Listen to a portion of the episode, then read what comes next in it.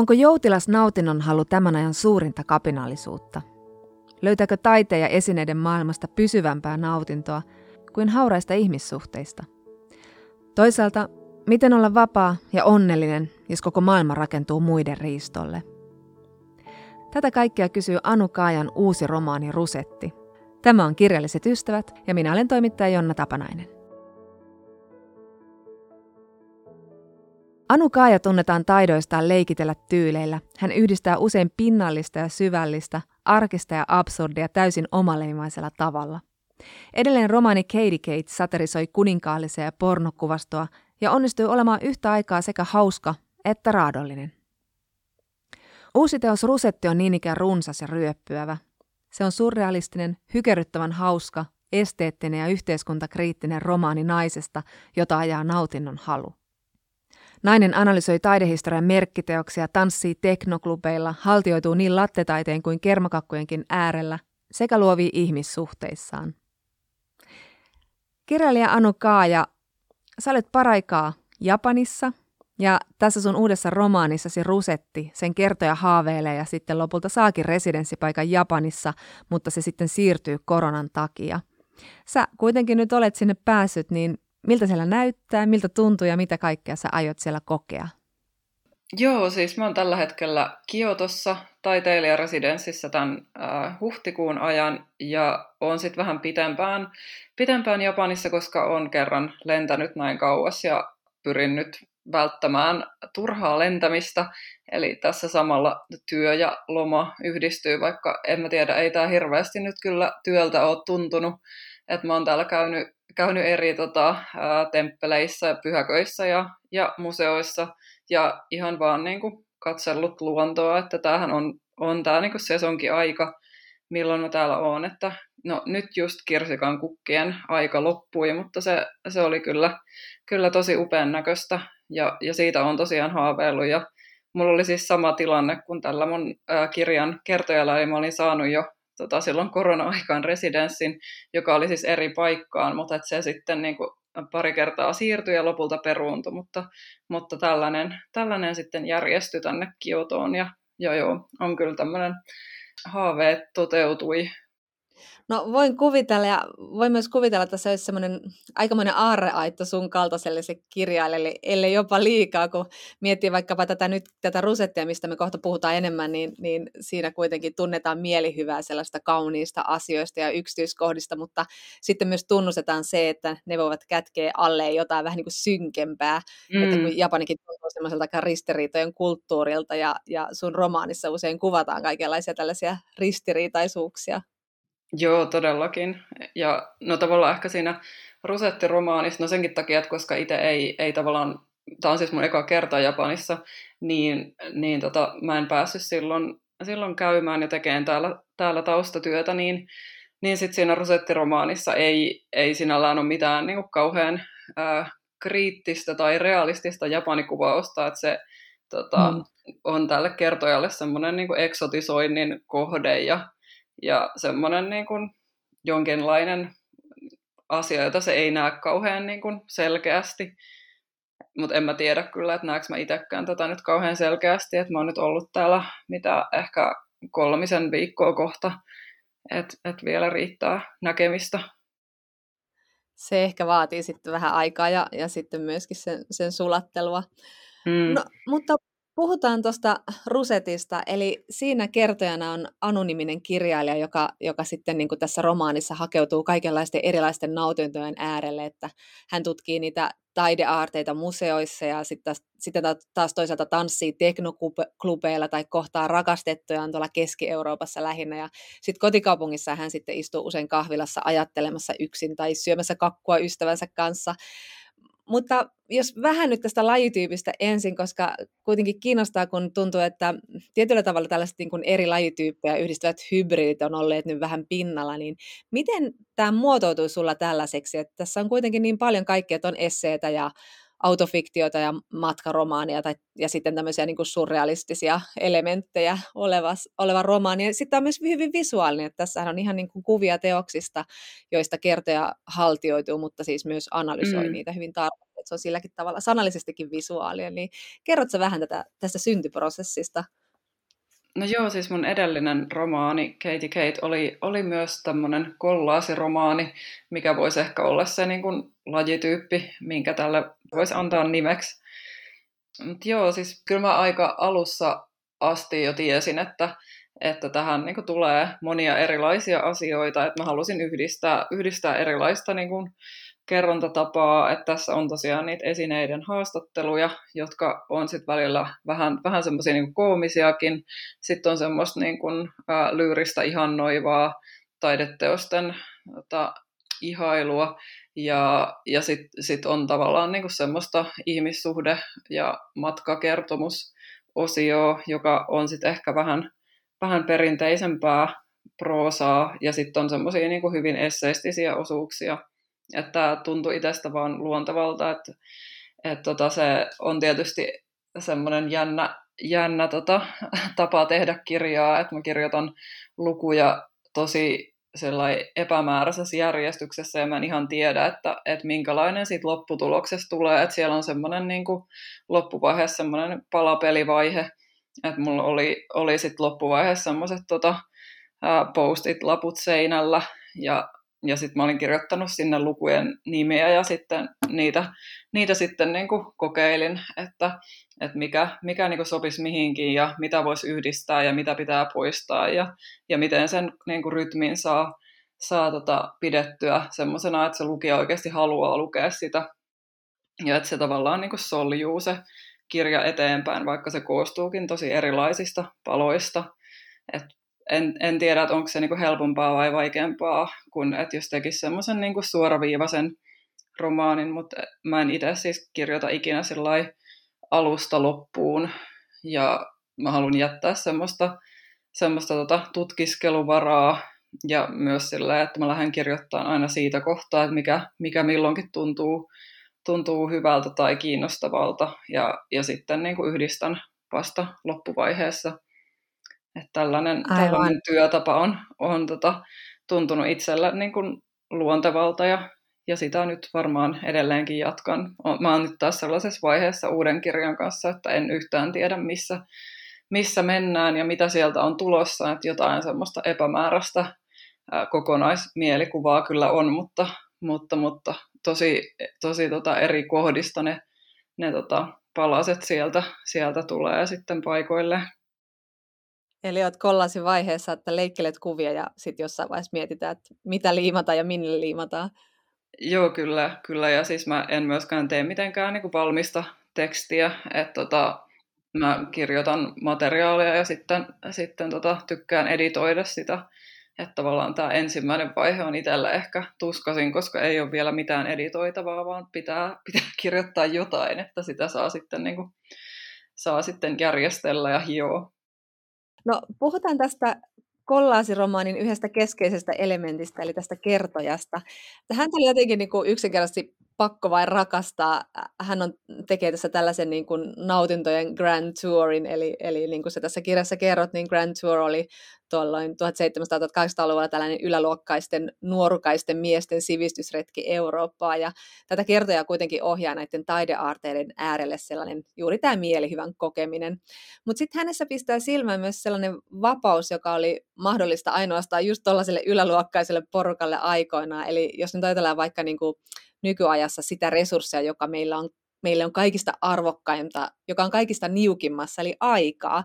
Hänellä mm. tuntuu olevan niin kuin aikaa tällä, tällä päähenkilöllä, ja hän on jotenkin niin kuin, liitelee ajassa aika vapaasti. Ähm, miten hänestä muotoituu tällainen, koska hänessä on kuitenkin näitä tiettyjä autofiktiivisiakin elementtejä? Mm, joo, siis se on kyllä totta, että, että siinä nimenomaan niin kuin on, on semmoista niin kuin joutilaisuutta ja, ja aikaa kuvattu. Et, no siis mulla on tietysti myös, myös näitä asioita ollut omassa elämässäni, että mä oon ää, no, onnen ja kaikenlaisten olosuhteiden ansiosta ää, päässyt olemaan paljon semmoisessa tilassa, että on aikaa ja on mahdollisuus niin kuin, mm, no tavallaan siis vaan olla aika, aika joutilaasti ja, ja tutkailla ympäristöä ja hakeutua kohti jotain kiinnostavia asioita. niin, niin tämä oli, oli semmoinen asia, mitä, mitä siihen halusi myös tuoda.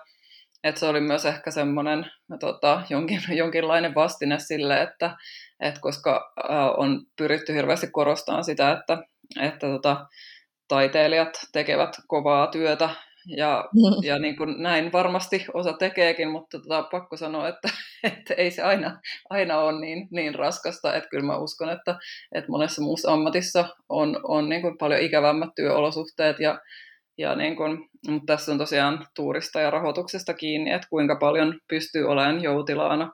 että esimerkiksi jos, jos tarvii niin kuin elättää montaa tota, elollista olentoa, ihmistä tai eläintä, niin, niin sitten kyllä tietysti niin kuin tarvii erilaiset tulot, mutta tota, mä oon pääasiassa elättänyt vain itseäni, niin, niin, niin silloin, silloin näillä, ja myös ollut, ollut tota apurahojen suhteen onnekas, niin silloin on, on tota pärjännyt kyllä sillä, että, että pystyy myös ottaa semmoista aikaa.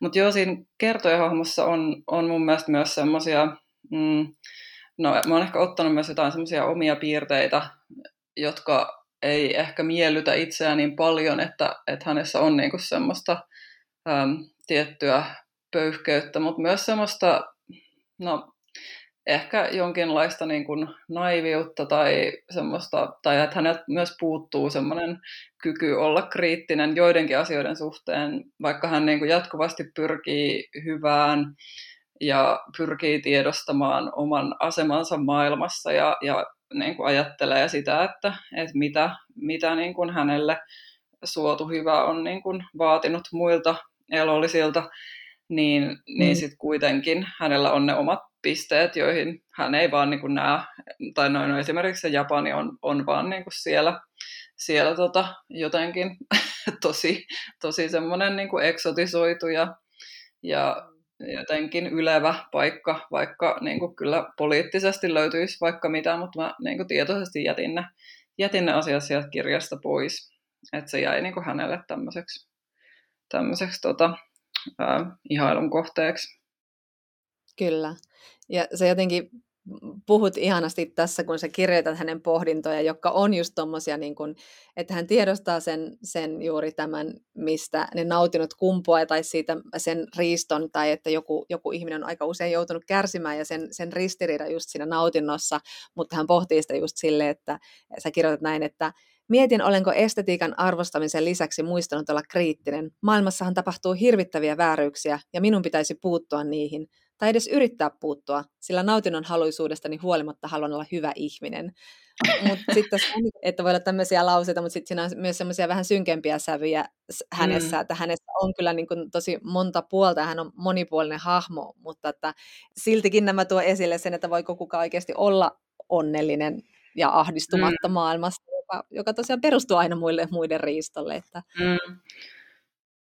Joo, se on, se on kyllä niin kuin vaikea, vaikea kysymys ja, ja sanoisin, että luultavasti niin kuin, ei voi olla niin kuin täysin onnellinen ainakaan koko aikaa, jos, jos sitä asiaa yhtään alkaa ajattelemaan. Että et tietysti niin kuin paras lääke tähän on se, että, että toimii jotenkin ää, vääryyksiä vastaan.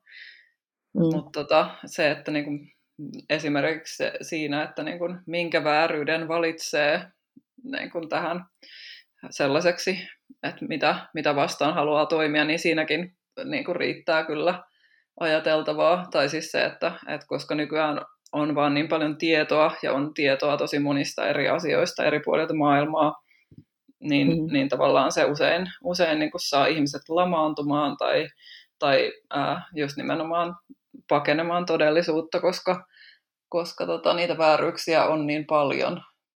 Mutta sitten tässä kertojassa viehättää myös hänen niinku tämmöinen tietynlainen kapinallisuutensa, että Meillä on nyt paljon puhuttu tässä keväällä sivistyksestä esimerkiksi Suomessa ja siitä, että voiko taiteella olla itseisarvoa vai onko se vain väline siihen, että me ollaan jotenkin tuottavampia työntekijöitä, kun me ollaan hetkeksi niin saatu helpotusta jossain taiteen tai, tai kirjallisuuden tai jonkun muun äärellä just puhuttiin tai sanoin tuon Grand Tourin, niin se oli kuitenkin sellainen sivistysreissu, mutta jotenkin tällä kertojalla sellaista, niin kuin, se sivistys ei ole hänelle sellaista niin kuin ulos sulkevaa tai elitististä, vaan että hän todella siis niin kuin nauttii siitä taiteesta. Se on, se on niin kuin todella iso mielihyvän lähde, niin sekin oli minusta tässä kauhean viehättävää tässä, että, että hän, hän hakeutui tällaista hyvin niin kuin vanhojen ja perinteisten taidearteiden äärelle, mutta jotenkin just sen mielihyvä-prinsiipin myötä. Että se oli jotenkin aika kapinallista myös tässä tyypissä. Joo, ja kyllä se oli ehkä myös itselle, semmoinen tavoite tässä, että että ylipäätään, no, ja siis omassa elämässä on myös tavoite, että, että niin kun, kun katsoo taidetta, että ei niin kun katsoisi sitä pelkästään siitä lähtökohdasta, että, mitä, että tavallaan tietää, että mitä mun pitäisi arvostaa ja että tämä on nyt hyvää taidetta, vaan että oikeasti myös niin kun voi miettiä, että pitääkö siitä itse ja herättääkö se itsessä jotain ja haluuko sitä ylipäätään katsoa, että, että tässä mm. tota, no noin kaikki, kaikki taideteokset, joita siellä kirjassa on, on kuvattu, niin, niin mä oon, oon tota nähnyt ne itse, itse livenä ja on myös niin kun valinnut ne sen perusteella, että ne kaikki on oikeasti herättänyt musta jotain. Et sitten välillä tuli just semmoisia tota, taiteilijoita vastaan, josta, josta tuli semmoinen olo, että mä haluaisin hirveästi pitää tästä, mutta kun en mä nyt oikeasti kyllä niin kun saa tästä mitään irti. Että et on jotain arvostettuja taiteilijoita, jotka ei vaan niin kun toimi itsellä, mutta nämä on makuasioita ja, ja se pitäisi myös muistaa tässä, että vaikka kuinka puhuttaisiin jostain sivistyksestä ja yleissivistyksestä, niin, niin, niin loppujen lopuksi mm. sielläkin on, on niin kuin jonkun ihmisen maku on, on sitä tota määritellyt, että, että mitä siellä mm. niin kuin museoissa on esillä. Juuri ja tietysti niin. myös monet, monet, monet poliittiset asiat, että museot on tosi poliittisia paikkoja, mitä tässä nyt ei ihan hirveästi tota käsitellä, mutta, mutta sekin on kiinnostava puoli kyllä museoissa. Mm, kyllä. Puhutaan vielä tuosta taiteesta lisää kohta. Mä vielä palaan vähän tähän kertojaan, että hän siis tuo esille myös sen tavallaan sen semmoisen niin kuin yhdentekevyyden, mikä nautinto tavallaan on, että hän kirjoittaa esimerkiksi tanssimisesta, että tanssiminen on yhdentekevää ja sen vuoksi myös kaikkein tärkeintä inhimillistä toimintaa, mikä oli mielestäni ihanasti sanottu ja kuvaa hyvin tätä hahmoa. Mutta sitten hän on myös hyvin vapaa näissä ihmissuhteissaan, eli, eli hänen, niin kuin, hänen ihastuksensa ei ensinnäkään ole mitenkään selkeästi sukupuolitettuja, eikä sitten tämä kertoja tunni edes haluva mitään semmoista niin kuin monogaamista avo- tai avioliittoa tai mene sitä kohti, vaikka hän niin kuin kovasti haikailee eri rakkauksiensa perään tässä. Äm, mm. Hänessä tuli tällainen aika hienovarainen normien rikkoja monella tavalla.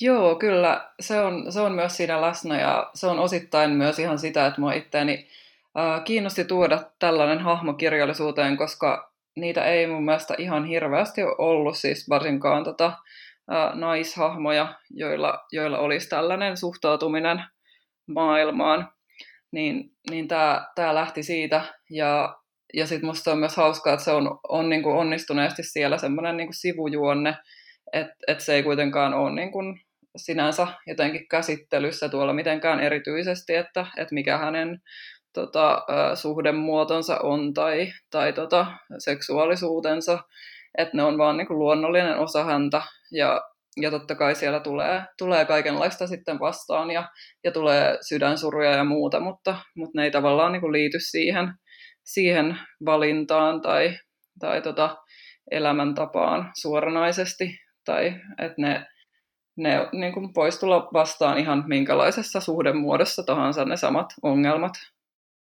Mm, juuri niin.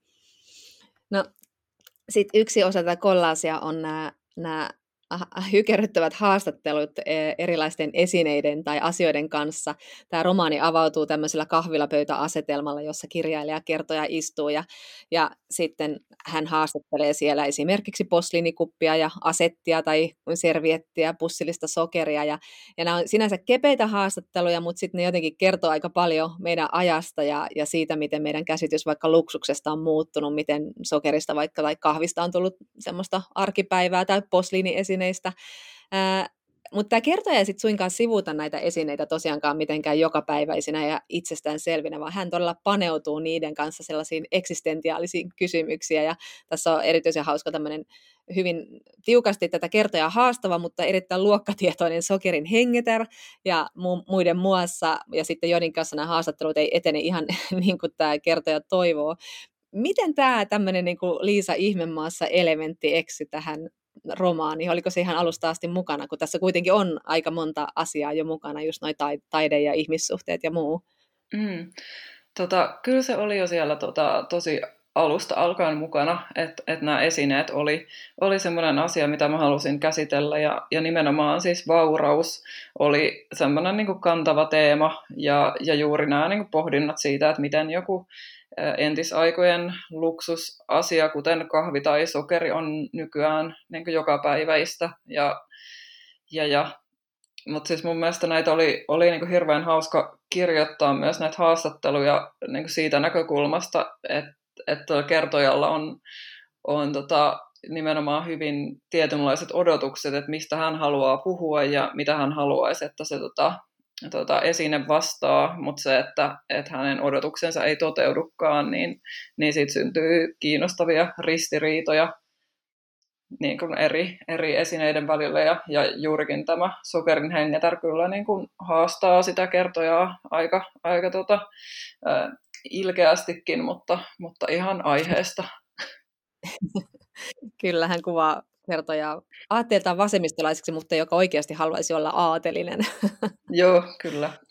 No sitten vauraudesta on kertonut myös tämän kirjan nimi, eli Rusetti, joka on ollut aikaisemmin just tämmöinen rau- vaurauden ja, ja niin kuin luksuksen kuvaus, ja sitten se on pikkuhiljaa tullut, siitä on tullut tämmöinen feminiinisyyttä merkitsevä kenties, mutta sillä on monia muitakin merkityksiä, niin kuin monella muullakin asialla tässä kirjassa, ja tämä kirja on tämmöinen eräänlainen triptyykki, joka on jaettu kolmeen osaan rusetin avaamisesta ja solmimisesta ja niin poispäin, niin miten tämä rusetti tuli sitten tämmöiseksi, joka solmii tämän koko sun romaani yhteen? Mm. No, toi on hyvä kysymys, koska mä luulen, että se vähän niin kuin hiipi sinne pikkuhiljaa mukaan. Että kyllä se siellä oli niin kuin tosi aikaisessa vaiheessa ja, ja mua kiinnosti käsitellä ää, nimenomaan rusetteja, mutta sitten kyllä mä sitten jossain kohtaa huomasin, että että tämä on oikeastaan tämmöinen, mikä sopii, sopii tavallaan kuvaamaan tätä, tätä koko juttua, koska rusetissa on se, se tota, tai nimenomaan ehkä kiinnostaa itseä se, se myös se muodon muutos semmoisesta tota, käytännön solmusta semmoiseksi symboliseksi ää, aseman merkitsijäksi. Ja tämä liittyy tosi moneen muuhun asiaan ja myös se monitulkintaisuus siinä, siinä kiehtoo mm. ja se, että niitä on niin monessa paikassa, mutta sitten ne yleensä sivuutetaan tai että rusettia ei niin kuin oteta mitenkään semmoisena ehkä vakavana asiana, tai mä yritin tota, etsiä, että olisiko, olisiko Rusetista niin kuin kulttuurihistoriallisia tutkimuksia paljon, mutta en kyllä löytänyt. Siis voi myös olla, että mä en vaan osannut etsiä oikeasta paikoista, mutta, mutta ei nyt ainakaan tullut mitään, mitään niin kuin helposti ja välittömästi vastaan. Että sitä pidetään ehkä semmoisena niin kuin, mm, no nimenomaan johonkin muotiin liittyvänä asiana. Mutta tota, ja siis sitähän se se tietysti on, mutta mä näen, että sillä, sillä on myös tosi paljon, paljon kaikenlaisia merkityksiä, jotka kietoutuu vaikka mihin taloudelliseen ja poliittiseen ja mm. no, sukupuolirooleihin tietysti myöskin rusetti liittyy, että sillä voi merkata sitten sukupuolta, että laittaako sen kaulaan vai päähän. Ja sitten mm. voi niin rikkoa näitä, näitä perinteisiä ajatuksia myös sillä rusetilla ja sen sijoittelulla. Aivan, aivan niin just on haltuun ottaa semmoinen yltiöfeminiininen elementti ja, ja niin kuin se tavallaan ottaa se omiin nimiin, että sekin voi olla semmoista tiettyä punk-henkisyyttä, jos ajattelee vaikkapa näitä lolitoja, jotka eivät sitten kuitenkaan pukeudu niin kuin tämmöiselle, sanotaan nyt miehen katseelle, vaan, vaan se on sellaista omaa, omaa niin kuin nautintoa ja tyttömäisyydellä leikittelyä. Joo, se on kyllä, se on kyllä kiinnostava, kiinnostava tämä tota, japanilaislähtöinen lolita-muoti. Kyllä, sä pääsit siihen nyt vähän tutustumaan ehkä siellä enemmän. Joo, kyllä mä itse asiassa jo kävin, mä olin Tokiossa, niin, niin siellä kävin, kävin katsomassa niin kuin, ää, useassa semmoisessa Lolita-brändin kaupassa. Ja ehkä nyt pitää mm. taas tehdä tämä disclaimeri, että tämä ei liity Nabokovin Lolita-kirjaan, vaan, vaan tota se Aivan. on Japanissa, Japanissa tota, tullut tämä nimi ja sitä, sitä ei niin kuin tunnettu silloin kun tämä, tämä muoti lähti liikkeelle, mutta tämä on siis tämmöistä katumuotityyliä, jossa, jossa tota, ää, inspiroidutaan eurooppalaisesta pukeutumisesta 1800- ja 1700-luvulla.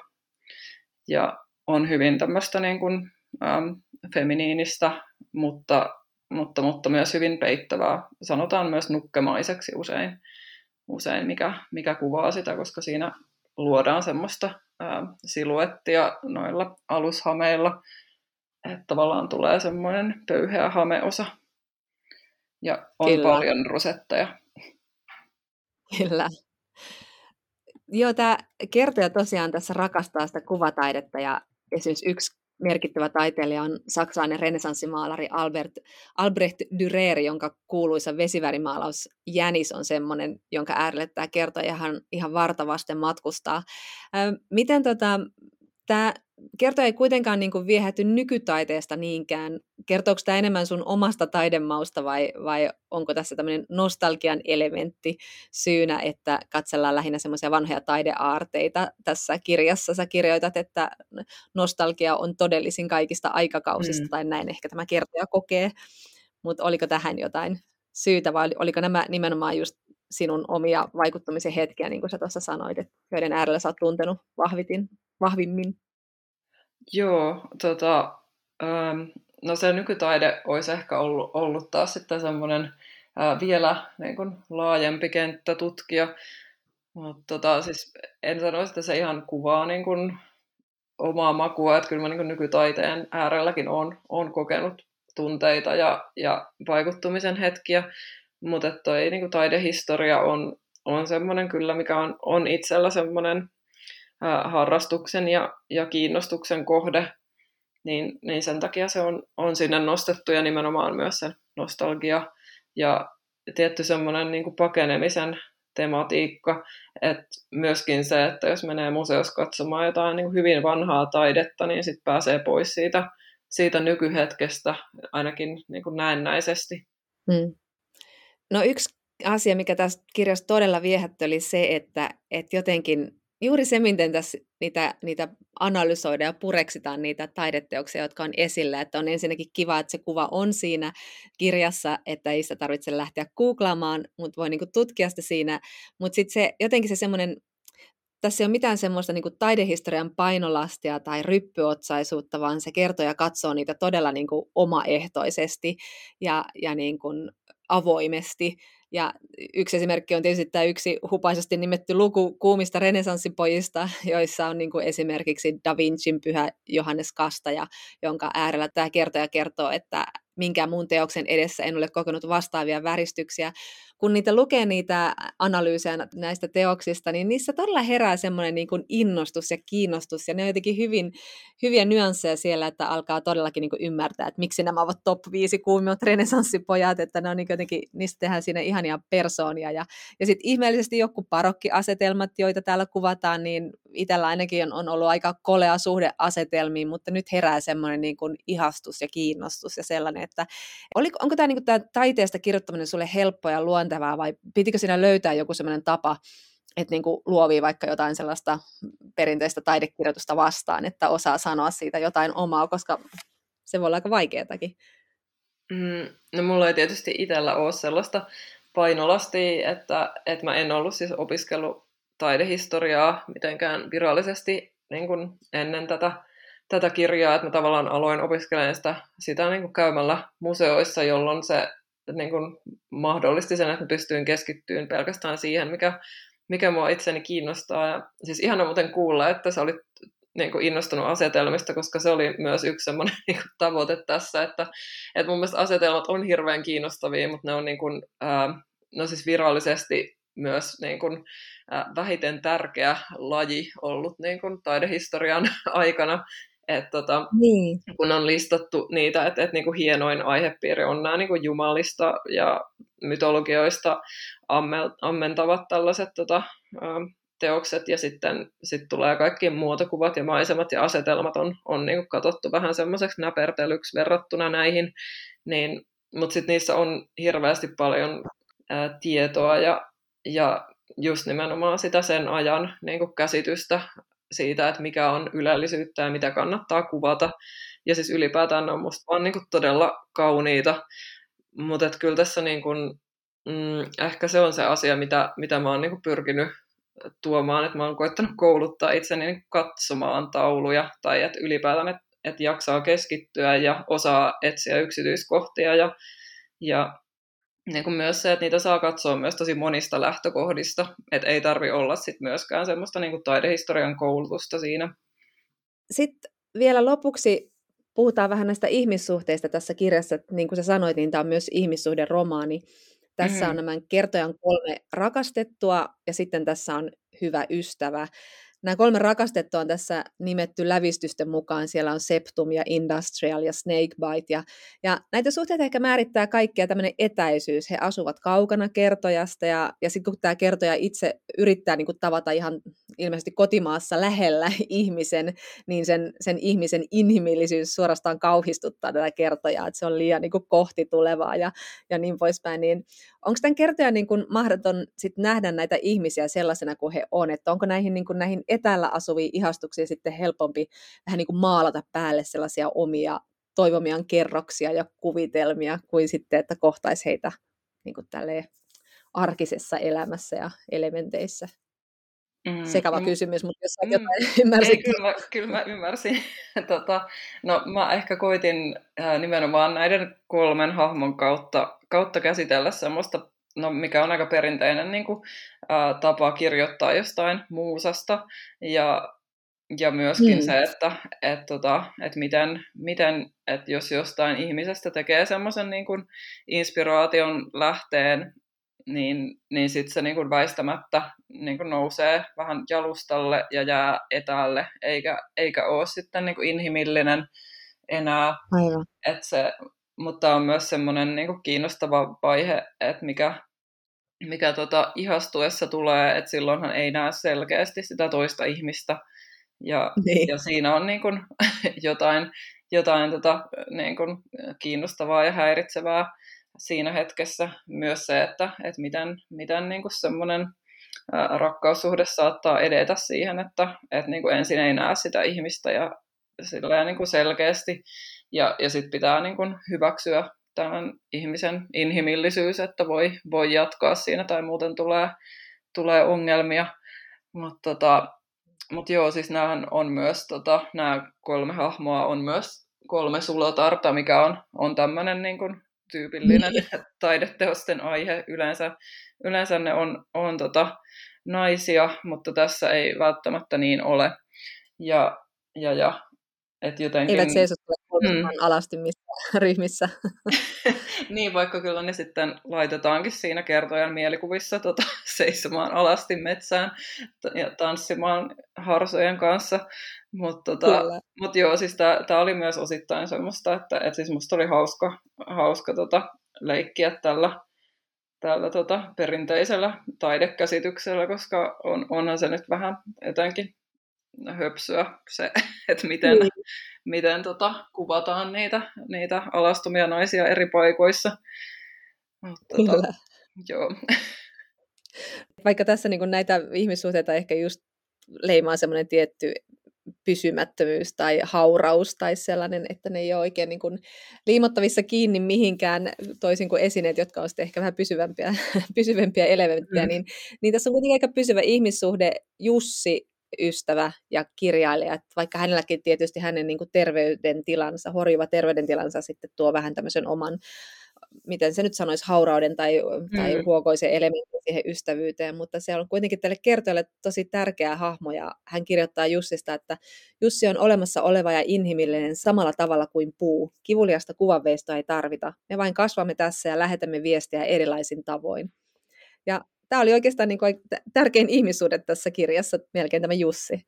Joo, siis kyllä se ehdottomasti on, on niin kuin tärkein ihmissuhde ja, ja myös semmoinen niin kuin aidoin ihmissuhde näistä, näistä, mitä tässä kuvataan. Ja, ja no tähänkin liittyy semmoinen niin kuin, ö, halu kuvata, kuvata kirjallisuudessa tota, ö, naisen ja miehen välistä ystävyyttä niin kuin sellaisessa mm. tapauksessa, että heillä niin kuin saattaisi mennä, mennä tota, seksuaalisesta suuntautumisesta niin, että he niin teoriassa voisi olla kiinnostuneita toisistaan, mutta että tässä ei tule niin kuin heidän välilleen minkäänlaista tota, romanssia, vaikka tota, tietysti tällä niin kuin leikitellään, että, että jos tämä olisi tosi niin kuin perinteinen romaani, niin sittenhän tässä olisi se niin kuin, ää, naapurin poika, joka odottaa siellä kotona koko ajan Kyllä. silmien edessä, ja, ja lopuksi he päätyvät yhteen, mutta, mutta mun mielestä tota, ystävyys on itsessään jo tosi arvokasta, ja, ja että siinä ei tarvi olla, olla semmoisia niin kuin, ää, romanttisia elementtejä tai, tai tota, muuta tällaista. Tämä oli, tämä oli myös semmoinen, semmoinen että mitä, mitä halusi tota kirjallisuuteen tuoda, koska mä itse asiassa varmaan aloin ajattelemaan tätä, kun eräs kirjallisuuden tutkija tota, jossain somessaan niin kyseli, että hei, et tiedättekö tällaisia kirjoja, joissa olisi tota, niin kuin miehen ja naisen ystävyys jotenkin keskeisessä asemassa, niin, niin et ei, ei löytynyt hirveän paljon, paljon sellaisia kirjoja, Siis ilman, että siinähän niin tulisi sitten joku romanssi. Niin Kyllä. Nyt sitten, nyt sitten löytyy, vaikka on tässä nyt tietysti monta, monta muutakin teemaa, mutta tämä on siellä, siellä mukana. Tämä oli Kirjalliset ystävät, ja me keskustelimme tosiaan Anu Kaajan kanssa hänen uudesta romaanistaan Rusetti.